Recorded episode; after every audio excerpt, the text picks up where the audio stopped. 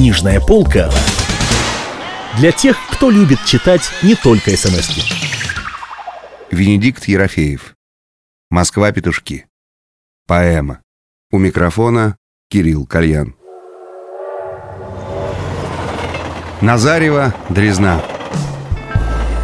А Черноусый сказал — вы так много повидали, много поездили. Скажите, где больше ценят русского человека, по ту или по эту сторону Пиренеев? Не знаю, как по ту, а по эту совсем не ценят. Я, например, был в Италии.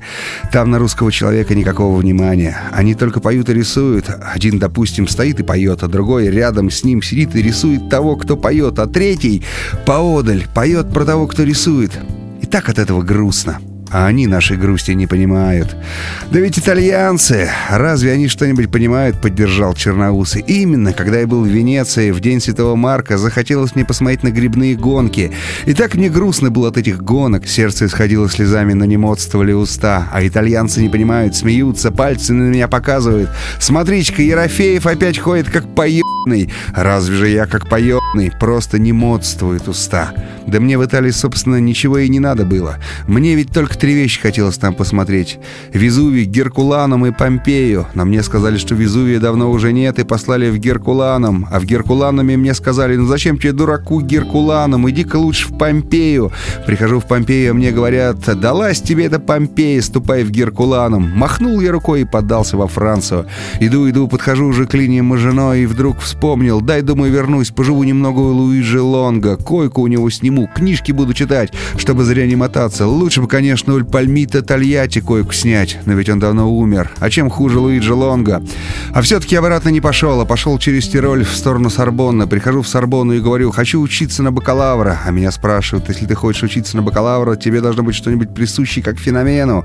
А что тебе как феномену присуще? На что им ответить? Я говорю, на что мне как феномену может быть присуще? Я ведь сирота. Из Сибири спрашивают? Говорю, из Сибири. Но раз из Сибири, в таком случае, хоть психике твоей, да ведь должно быть что-нибудь присуще а психике твоей что присуще? Я подумал, это все-таки не Храпунова, а Сорбона. Надо сказать что-нибудь умное. Я подумал и сказал, мне как феномену присущ самовозрастающий логос — а ректор Сорбонны, пока я думал про умное, тихо подкрался ко мне сзади. Ты как хряснет меня по шее. Дурак ты, говорит. И никакой не логос. Вон, кричит, вон Ерофеев из нашей славной Сорбоны. В первый раз я тогда пожалел, что не остался жить на квартире у товарища Луиджи Лонга. Что же мне оставалось делать, как не идти в Париж? Прихожу, иду в одну сторону Нотр-Дама, иду, удивляюсь, кругом одни бардаки. Стоит только Эйфелева башня, а на ней генерал Деголь ест каштаны и смотрит в бинокль во все четыре стороны. А какой смысл смотреть, если во всех четырех сторонах одни бардаки?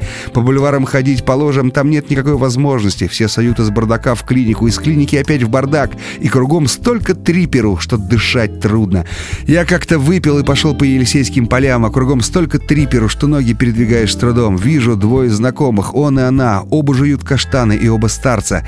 Где же я их видел? В газетах. Не помню, короче, узнал. Это Луи Арагон и Эльза Триоли. Интересно, прошмыгнула мысль у меня. Откуда они идут из клиники в бардак или из бардака в клинику, а сам себя обрезал. Стыдись, ты же в Париже, а не в Храпунове. Задай им лучше социальные вопросы, самые мучительные социальные вопросы. Догоняю Луи Аргона и говорю ему, открываю сердце, говорю, что я отчаялся во всем, что нет у меня уже ни в чем никакого сомнения, что я умираю от внутренних противоречий и много чего еще, а он только на меня взглянул, козырнул мне, как старый ветеран, взял свою Эльзу под руку и дальше пошел. Я опять их догоняю, и теперь уже говорю не Луи, а Триоле, говорю, что умираю от недостатка впечатлений, и что меня одолевают сомнения именно тогда, когда я перестаю отчаиваться. Тогда как в минуты отчаяния она, как старая блядь, потрепала меня по щеке, взяла под руку своего Арагона и пошла дальше.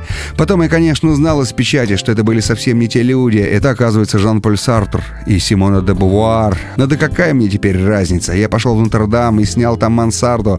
Мансарда, мезонин, флигель, антресоли, чердак. Я все это путаю, разницы никакой не вижу. Короче, я снял то, на чем можно лежать, писать и трубку курить. Выкурил я 13 трубок, отослал в ревью до Пари свое эссе под французским названием «Шикоблеск и мир Эссе по вопросам любви. А вы сами знаете, как тяжело во Франции писать о любви, потому что все, что касается любви, во Франции уже давно написано. Там любви знают все, а у нас ничего не знают о любви. Покажи нашему человеку со средним образованием, покажи ему твердый шанкар и спроси, какой это шанкар, твердый или мягкий? Он обязательно брякнет брякнет мягкий, конечно, а покажи ему мягкий, тот он и совсем растеряется, а там нет, там, может быть, не знают, сколько стоит зверобой, но уж если шанкар мягкий, то он для каждого будет мягок, и твердым его уже никто не назовет.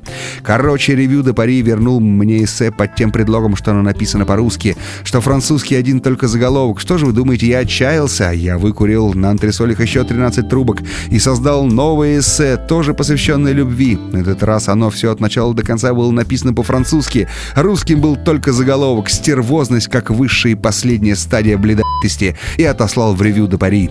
«И вам опять его вернули?» — спросил Черноусый. В знак участия рассказчику я как бы сквозь сон. Разумеется, вернули. Язык мой признали блестящим, а основную идею ложной. К русским условиям сказали, возможно, это и применимо, но к французским нет. Стервозность сказали, у нас еще не высшая степень, и уж далеко не последняя. У вас, у русских, ваша бледовитость, достигнув предела стервозности, будет насильственно упразднена и заменена анонизмом по обязательной программе. У нас же, у французов, хотя и не исключено в будущем органическом резкое врастание некоторых элементов русского анонизма с программой более произвольной в нашу отечественную садомию, в которой через кровосмесительство трансформируется наша стервозность, но врастание это будет протекать в русле нашей традиционной бледовитости и совершенно перманентно.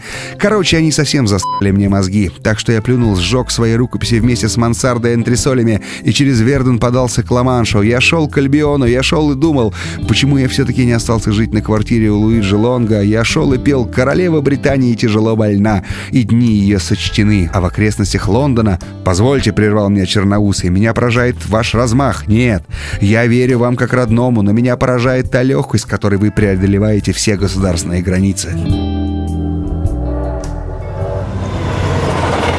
Вместе с вами поэму Венедикта Ерофеева «Москва. Петушки» читал Кирилл Кальян. Книжная полка для тех, кто любит читать не только смс -ки.